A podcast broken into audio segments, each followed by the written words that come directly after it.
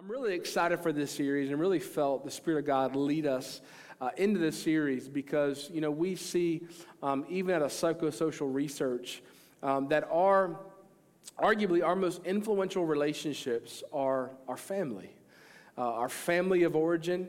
If you have children, your children, and those relationships, sibling relationships, our families have a great influence over us, the good, the bad, and the ugly, right?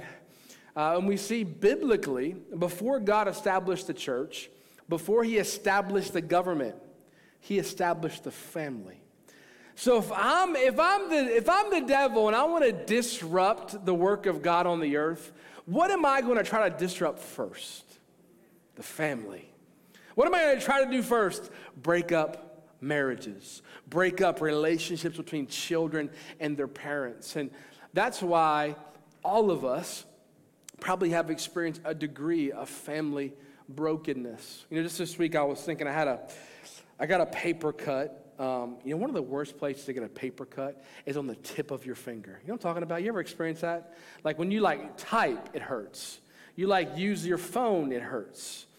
There's certain cuts that hurt worse than others. Relationally, there are certain wounds that hurt worse than others. And family wounds tend to be the most painful. Would you agree? When there's hardship between siblings or with a grandparent or with your parents or with your children. And here's my hope today. We all probably have experienced a degree. And here's the reality. I hope today you feel affirmed because we'll look at a family that's written in the Scriptures. I mean, the canonized Word of God, the Holy Scriptures that weren't perfect.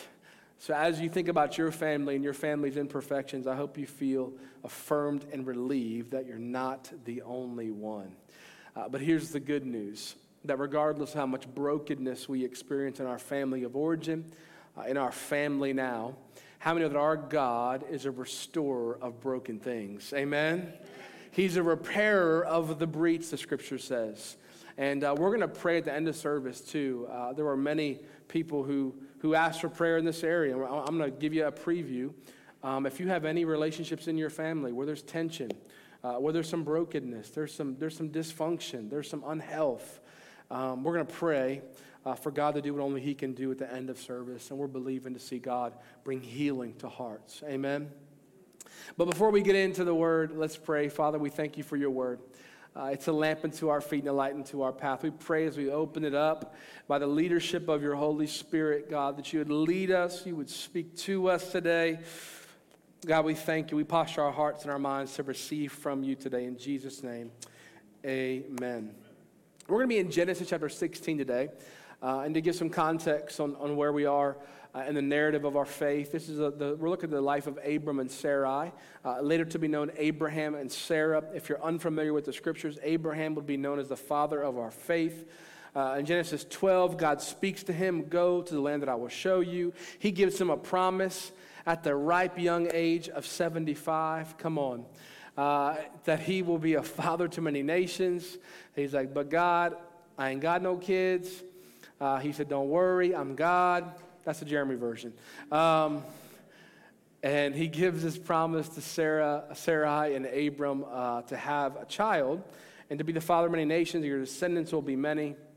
And also give context, as it would probably, let me just give context. Maybe you are 75 today. As surprised as you would be if you found out you were pregnant, or if you have a 75-year-old parent, as surprised as you would be if you found out your mom and dad were pregnant, or if your grandparents are 75, and as surprised as you would be if they were pregnant, people in that day would be surprised with a 75-year-old being pregnant then. Follow me? By 75, it would be expected you'd be a grandparent, not becoming a parent. But where we are in the Scriptures, from Genesis 12 to 16, 10 years had passed. So now we have Abram and Sarai in their mid-80s, still childless. And this is where we pick up in Genesis 16. verse 1, it says this, "Now Sarai, Abram's wife, had borne him no children. But she had an Egyptian slave named Hagar. So she said to Abram, 'The Lord has kept me from having children. Go and sleep with my slave. Perhaps I can build a family through her.'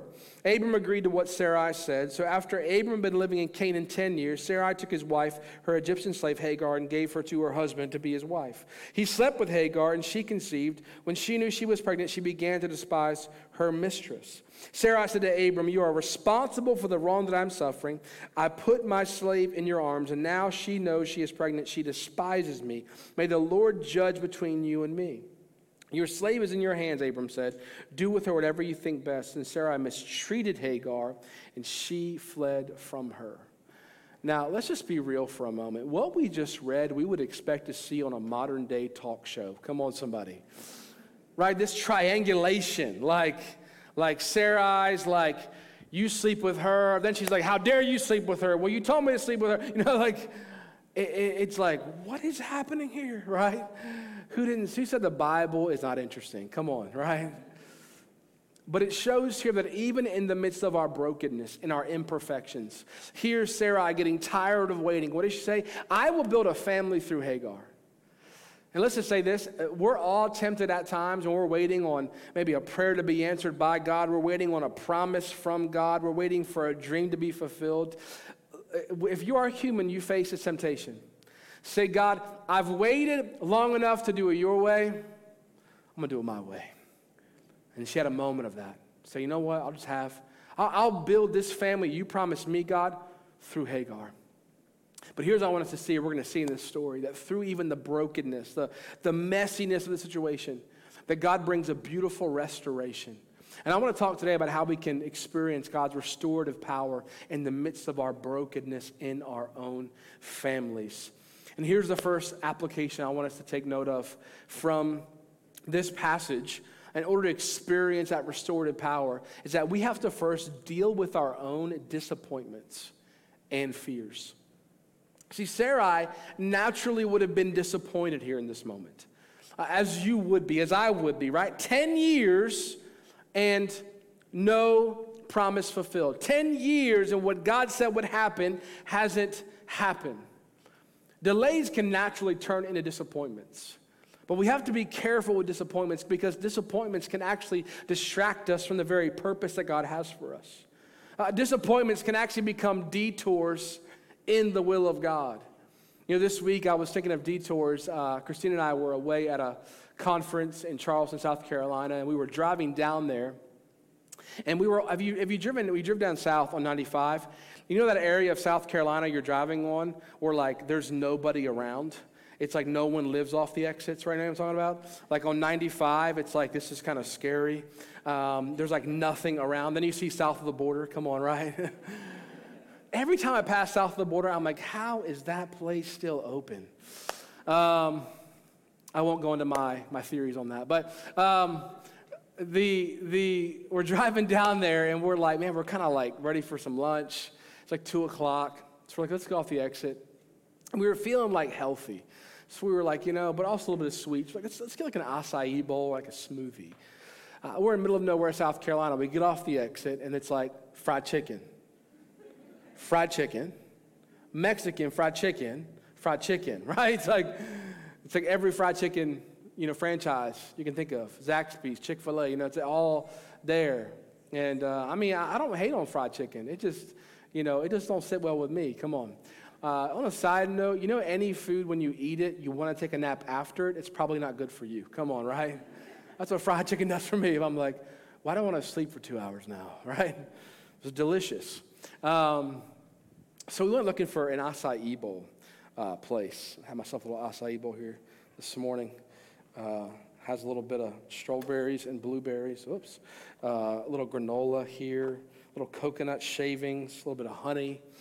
So we get off the exit, and we found an acai bowl place, to our surprise. However, it was a 20-minute detour from where we were. We were really craving for some acai bowls. So we drove a 20-minute detour. No joke. It was a shock to our eyes when we saw it. The acai bowl and smoothie restaurant, true story, was connected to a gas station slash liquor store. We questioned the ingredients. What kind of acai is this? You know what I'm saying? I'm driving. I can't be, you know. But we wanted an acai bowl, so we went there and we had it. But here's what I want to say. It was a detour. It was a worthy detour, though.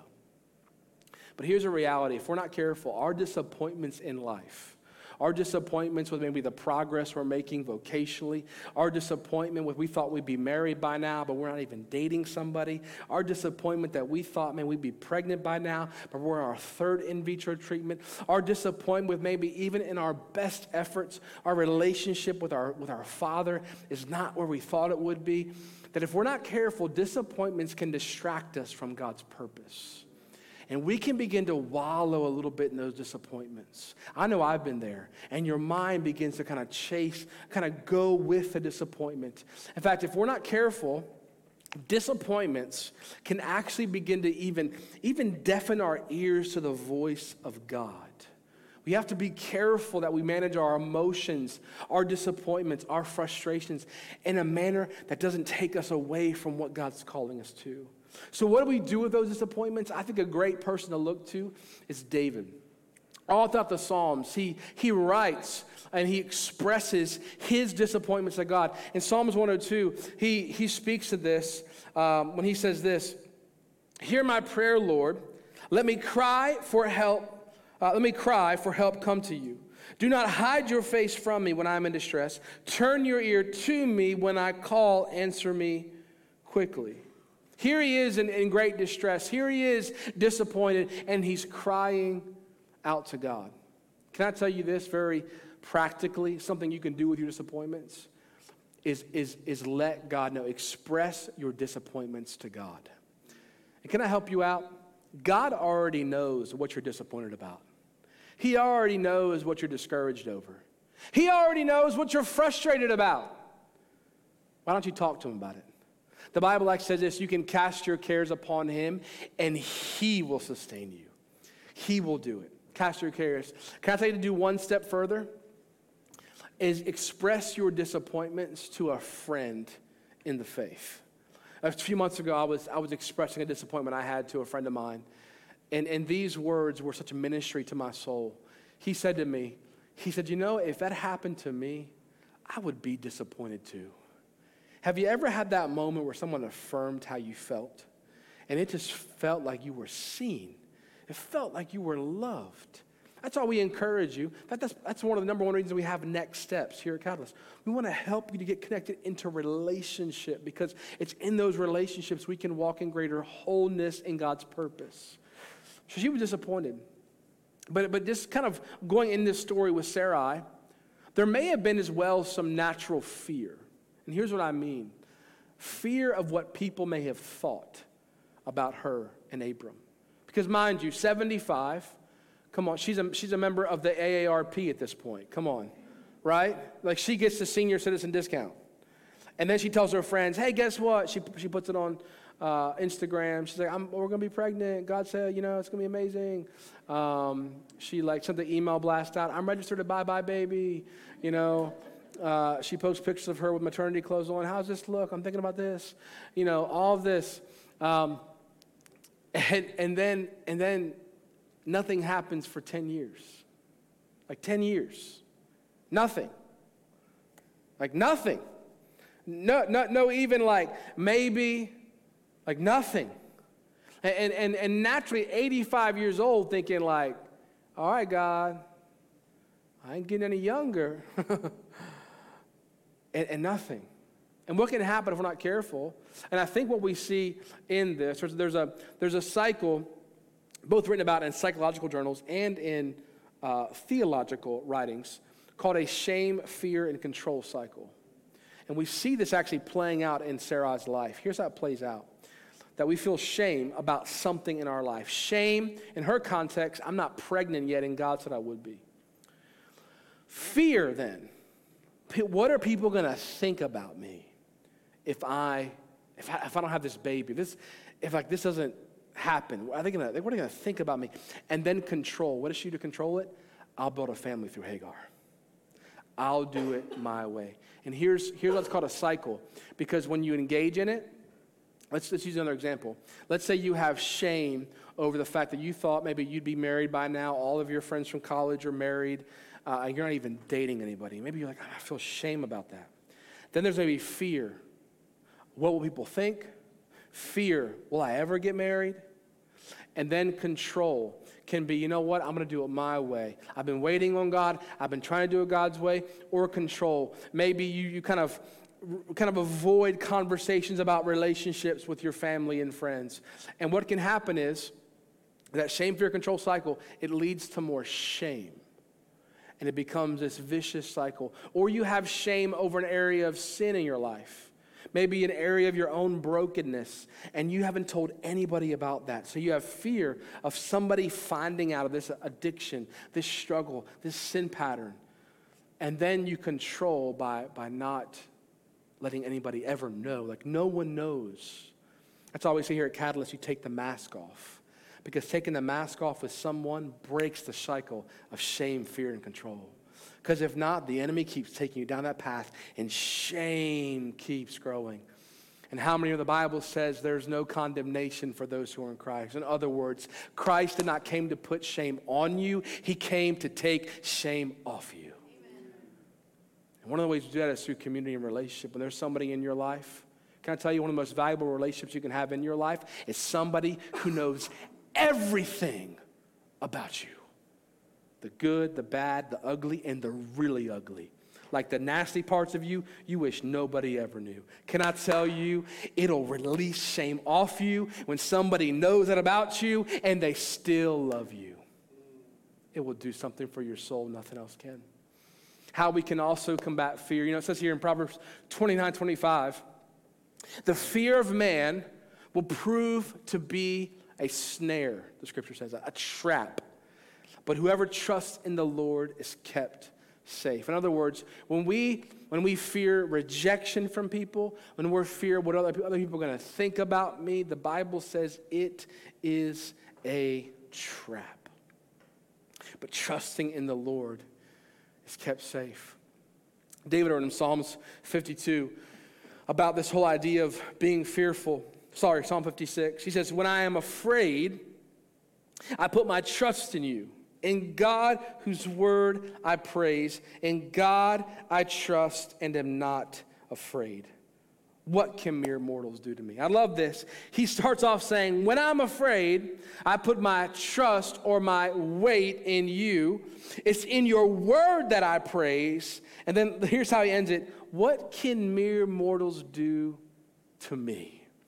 Can I tell you a way that you can combat fear in your life? Because also, let me just say this. When we allow fear of any sort, which we all experience fear, we allow fear of any type of fear to run loose in our life. It leads to bad decisions in our life. Have you ever seen those around like the fall time, October? They'll show these videos on the news and stuff. Have you ever seen those videos of someone at a haunted house or haunted maze, and they're walking, and they're a grown man, and then someone jumps out of the corner, and out of their fear, they punch the person in the throat? You know what I'm talking about? It's like the person's a criminal defense attorney, right? Like very accomplished, wise, intelligent, but that amygdala starts firing. Their first response is like, boom, like just jab, right? Why? Because you're a fear response. Like when you're fearful, you're irrational. Like the amygdala in your brain, like fires off, and he tells your prefrontal cortex, I got this one, right? If you don't know, your prefrontal cortex is where your reasoning is. Amygdala's like, let me get this one. They're like amygdala, every time you get involved, things get crazy. I know, watch, you know? The amygdala's like that part of your body, that your friend group that you're always like, I don't know what he's going to do tonight. You know what I mean? That's your amygdala. But he responds. So here's why. Listen, that's a context of being fearful of a haunted house.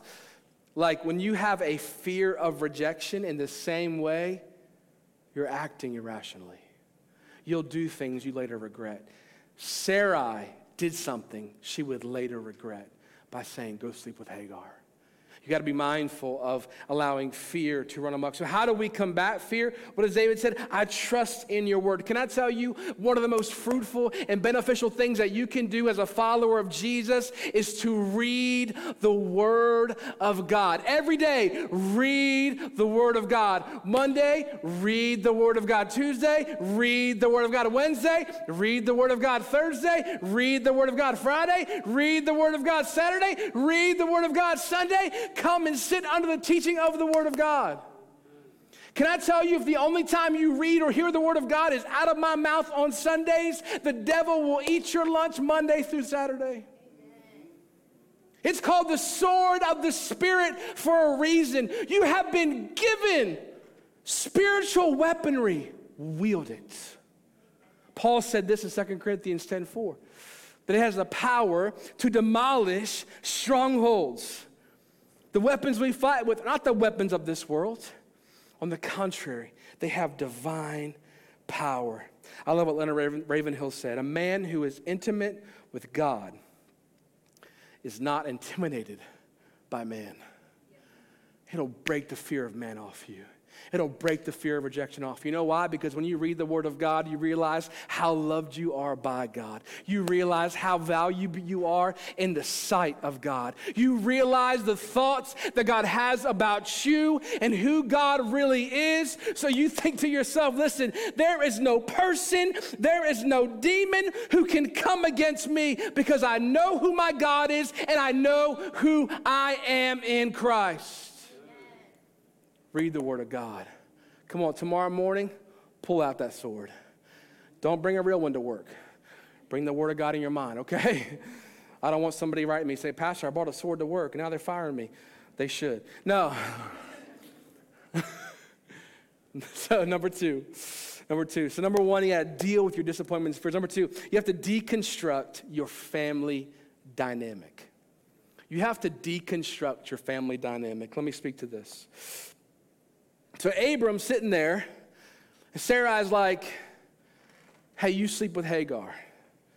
And Abram is like, all right. Now let's just, for a moment, all right? Maybe you're married, you can put yourself in this context. Maybe you're not married, but you can still put yourself in that context. Like your spouse tells you to sleep with someone who's not them. Wouldn't you think for a moment a rational person would be like, are you sure? Do you know what you're saying? Do you mean what you're saying? This is crazy. Right? Now, just to give context culturally, it was not uncommon for them to sleep with their servants. That wasn't completely uncommon. But Abram and Sarai were the people of God. And how many know, as the people of God, we don't hold ourselves to cultural standards. We hold ourselves to a higher standard. That's why we don't look to what's the culture doing around us. Let's do that. No, we have the Word of God, which is an unchanging standard, which is actually the very best for our life. So here he does, he gives in. He becomes a passive participant. And then when she kind of says, now you're responsible, he's like, what, me? No. So Abram, you already stepped into a brother, right? He's a passive participant. And here's what will happen if we're not careful. If we don't begin to unpack and deconstruct and understand what's actually happening in our family dynamic, listen to this. We are susceptible to repeat the same patterns. Last week, Christina mentioned this, how you'll see families. Well, they'll be like, well, the grandfather had a problem with alcohol. The father had a problem with alcohol. Now the son has a problem with alcohol. The grandmother, her and the grandfather divorced. The parents divorced. Now we're divorced 3 times. Please hear this. There's no condemnation. Here's what I'm saying, though. If we're not intentional, we are susceptible to repeat the same destructive patterns. So what do we do? We have to understand it. Let me also share this on the flip side. This is also a danger. Sometimes we react to our family dynamic, especially dysfunction, by reacting and doing the opposite thing. And we think if we do the opposite thing, then that's the good thing. But sometimes it's the other side of the same coin. For example, we grew up in a home and your dad worked all the time. At least it felt like that as a child. He wasn't there for your games. Maybe it was a work-centric home. So you react by then becoming a family-centric home. And can I tell you, it might culturally look healthier, but listen, any home that's not Christ-centered will eventually become unhealthy. Yeah. So there's not, it's the same, two sides of the same coin, right? So be careful that you don't begin to respond. Or maybe you grew up in a home where you didn't have much financially. And maybe you react. Maybe you feel like my parents didn't have much ambition. They didn't work hard. So you react. Yes, a good work ethic is healthy and God-honoring. But you allow it to become an idol. Because you didn't have much growing up, now that very thing becomes what you seek for. Are you following me? You have to unpack it. How do you unpack it? Is you begin to really think through it. And I think step back for a moment. And here's what Peter says. I think this helps us. In 1 Peter, I think it's 3:8. I think we have it on the screens. He says, all of you, be like-minded, be sympathetic. That word sympathetic means to feel with. Love one another, be compassionate, be humble. It's to feel with your family. Let me help you. Let's just say this. Let's say your father had an issue with alcohol. And let me all say this as well. I know that today there's some heavier topics we're talking about. You're like, I shouldn't have brought my friend today. But how many of you know, listen, sometimes the very things we don't want to talk about, we have to talk about. The very things that we want, I said this last service, sometimes it's the part of Scripture we don't want to read is the very things we need to read. It's like you skip the parts of Scripture that says about forgiveness. You're like, okay, I don't need that, Jesus. Yeah, you need that. But maybe your father, he had an issue with drinking. Maybe step back for a moment and say, you know what, perhaps the reason my father, now you're not excusing the wrong he committed. This is important.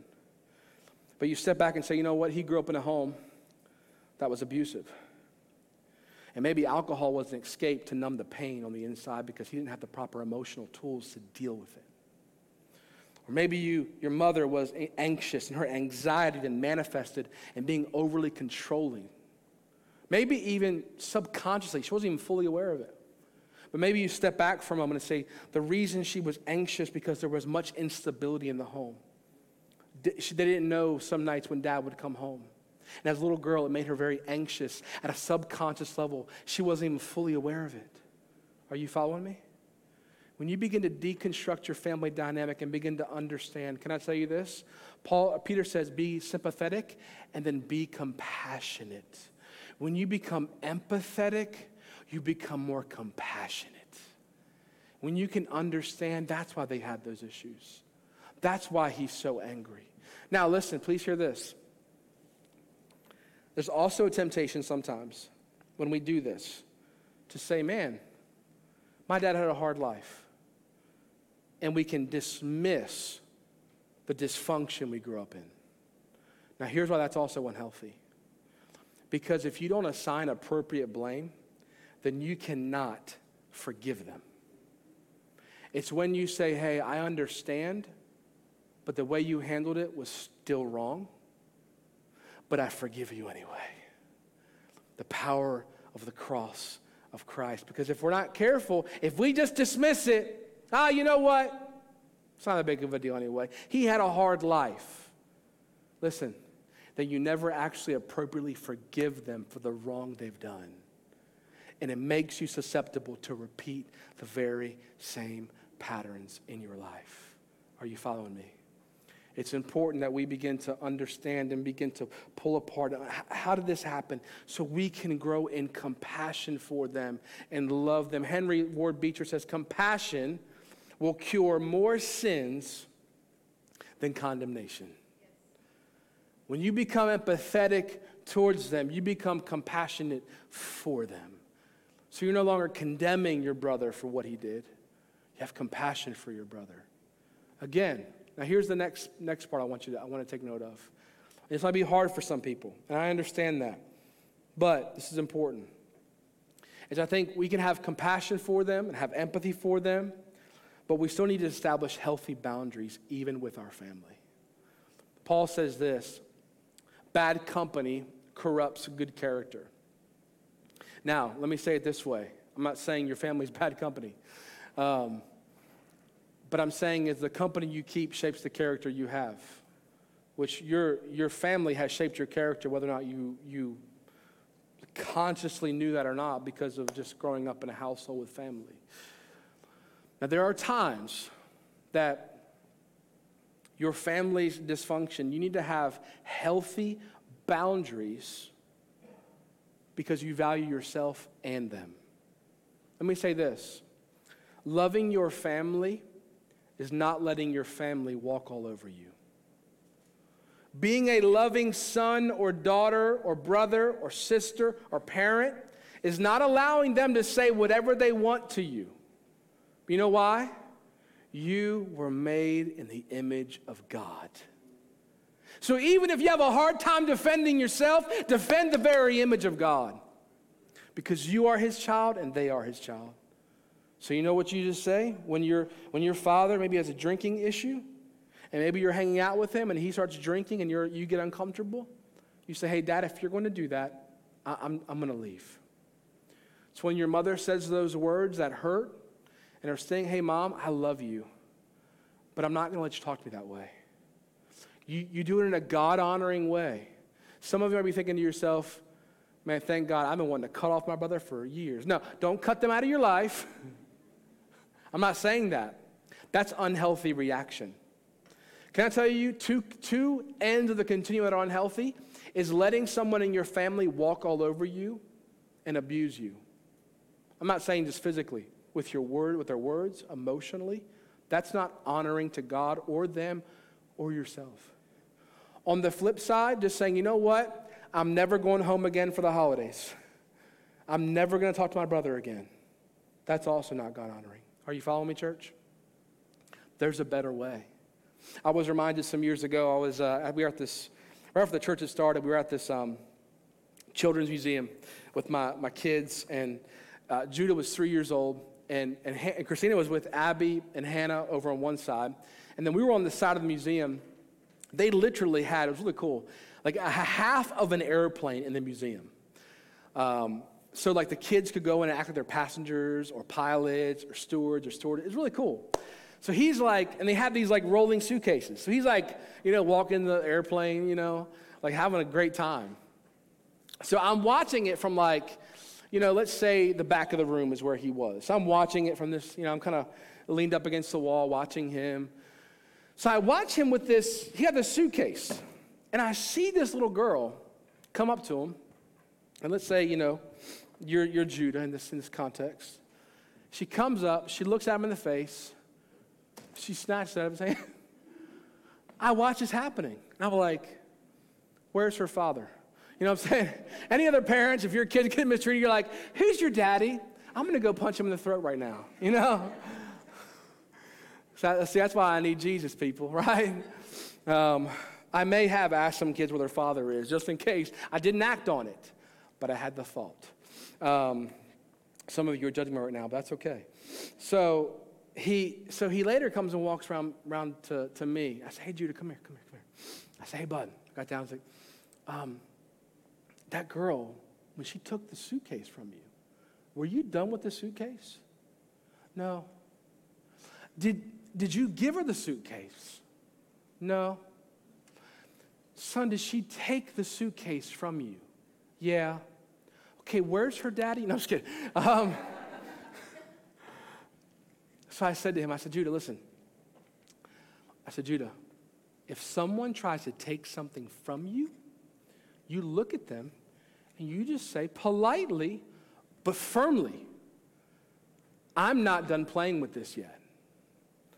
So he gets up, and I see him walk across. The girl has a suitcase, and all I see is 3-year-old Judah walk over. He says something to her and takes it back. And now it's funny, Christina, I talk about it. Ever since that moment, you can't take anything from Judah.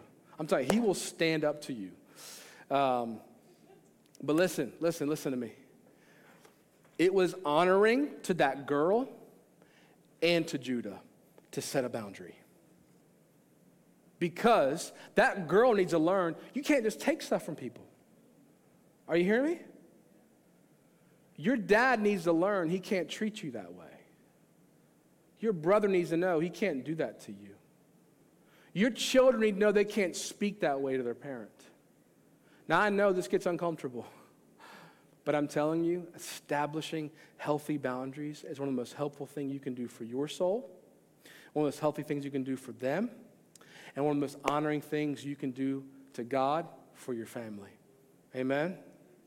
We have to deconstruct our family dynamic, understand it so we can set healthy boundaries, healthy in a God-honoring way. Here's the third and final point. We have to deal with our own disappointments and our fears. We have to then deconstruct our family dynamic, set some healthy boundaries, understand our family. Why is it this way? And then deepen my dependence on God. Let me just say this too. Why it's important that you sit under the teaching of the Word, you read the Word, because there may actually be dysfunctional patterns in your family that you grew up thinking were normal that are actually dysfunctional and not God-honoring.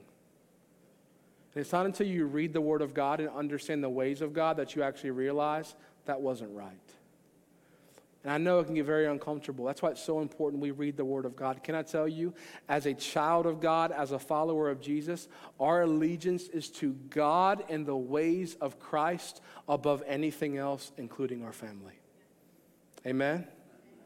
4 people agree with me. That's okay. That's all I need. But it's true. It's true.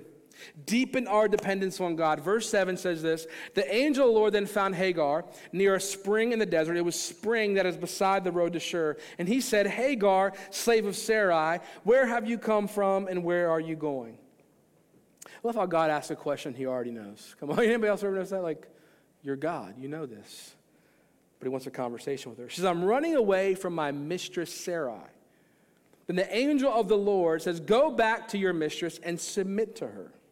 The angel added, I will increase your descendants so much, they will be too numerous to count. Now, can I be honest? I read this. I think to myself, why is it this angel sent by God is telling her to go back and submit to Sarai? Like Sarai took advantage of her. Sarai mistreated her. And he says, I want you to go back and submit to her. As I just read, one of the best ways to interpret Scripture is with Scripture. Just a side note. And if you look all throughout the Scripture, Old and New Testament, it's very clear that when we humble ourselves, it invites the power and the hand of God into a situation. So even though Hagar was the recipient of mistreatment, God in this moment says, Hagar, it's through you and your humility that my power will be demonstrated.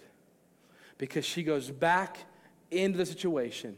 And we're going to see what happens as God brings restoration. Here's what the Bible says in Proverbs 18:12. Before destruction, that word in the Hebrew is the word crushing, a man's heart is haughty or prideful. But humility comes before honor. Before, that word honor is glory, splendor, blessing.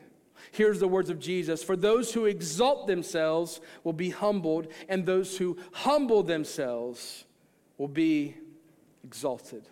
That word humble means to bring low. Peter says in 1 Peter 5 that when you humble yourself under the mighty hand of God, he will lift you up. How many want the hand of God on your life? You want God to exalt you. You want the blessing of God on your life. What's very clear in the Scriptures, you humble yourself. You bring yourself low. Can I be practical on this for a moment? To be prideful sometimes when it comes to family and family dysfunction and brokenness and tension and relational dynamic. Pride can demonstrate itself by, and I've been guilty of this, I'll admit it, is that you think in seeing somebody else's dysfunction that you are somewhat more righteous than them. I'm the better sibling. Come on, anybody ever thought that? Now, I know I'm the favorite sibling, but I'm not the better sibling. I'm just kidding. But when we think we're somehow better than them, you know what humility is? Humility, you recognize your own brokenness. Can I tell you, you are loved by God, but can we be honest for a moment? We need God. Like, we are broken without God. Can I get an amen? I want to be clear on that theologically. Like, without Christ, Paul says, our righteousness, my goodness, my morality, it's like nothing. But we are the righteousness of God in Christ. Thank you, Jesus. So we need him. The Bible says he loves a broken and contrite heart. He loves it when we're broken and we admit, God, I need you. When we're humble. You know, a few months ago, I'm not proud of this. Some of you will judge me for this, but I'm okay with that. I had a moment. I have a Honda Pilot. I was pulling out of a parking spot, and I slammed into an inanimate object. It didn't move, and it smashed my rear window and damaged the body of my car. Or as my youngest, Abigail, said, Daddy broke his car. And I found out she was telling people. I said, thank you, Abby, for smearing my name all across the community by saying Daddy broke the car. But she ain't lying. You know, I broke that thing. So I had to bring it to someone who could fix it. I had to bring it to a body shop who knows how to put the rear window in. Because my extent of car knowledge goes to about filling my gas tank up. Come on, somebody. Anybody else with me? It's like, you want me to fill a gas tank up? I got you. Anything else? I don't got you. I got friends, though, okay?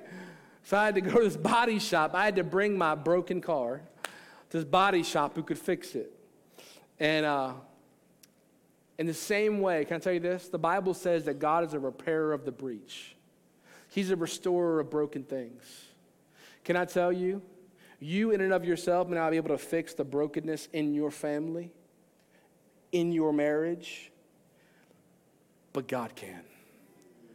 And through humility, we bring it to him. Here's what humility looks like in action, very simply. I got three words for you. It looks like dependence, depending on God. Hagar in that moment, she trusted God and not her feeling by doing what God asked her to do. She went back to Abram and Sarai.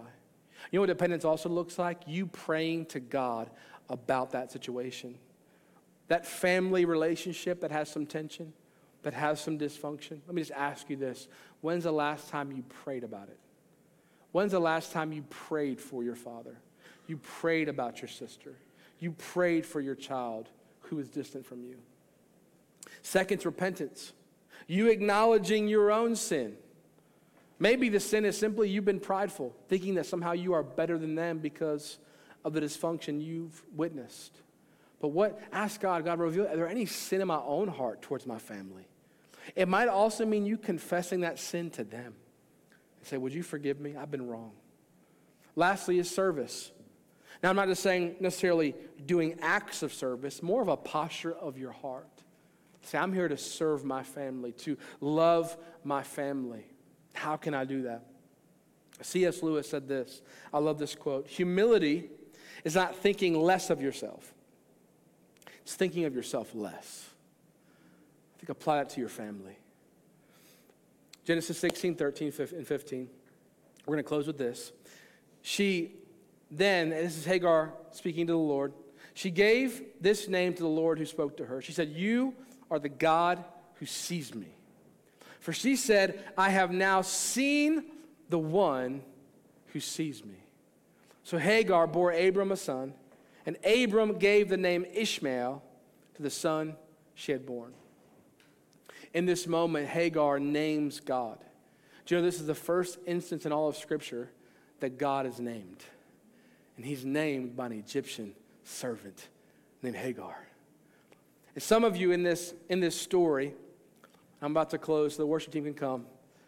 Some of you in the story, you read this, and maybe you relate somewhat to Sarai. Maybe you've done some things out of your own fear and insecurity. Maybe you've done some things out of your own disappointment. Maybe that's hurt other people in your family. Or maybe you relate to Abram, that you haven't been an active aggressor, but you participated passively. Maybe you haven't set boundaries that you should set. Maybe you've allowed some things to happen because they're family that really it shouldn't have been allowed. Or maybe some of you in the room, you feel like Hagar.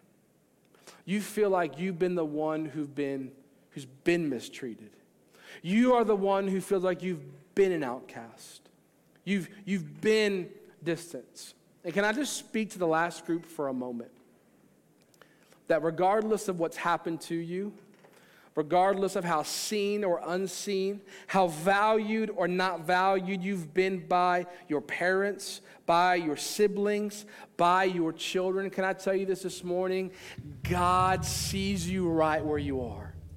And he sees you, and he's this morning, I want you to receive this. He is saying, I love you without condition. I value you immensely. You have infinite worth in the eyes of God.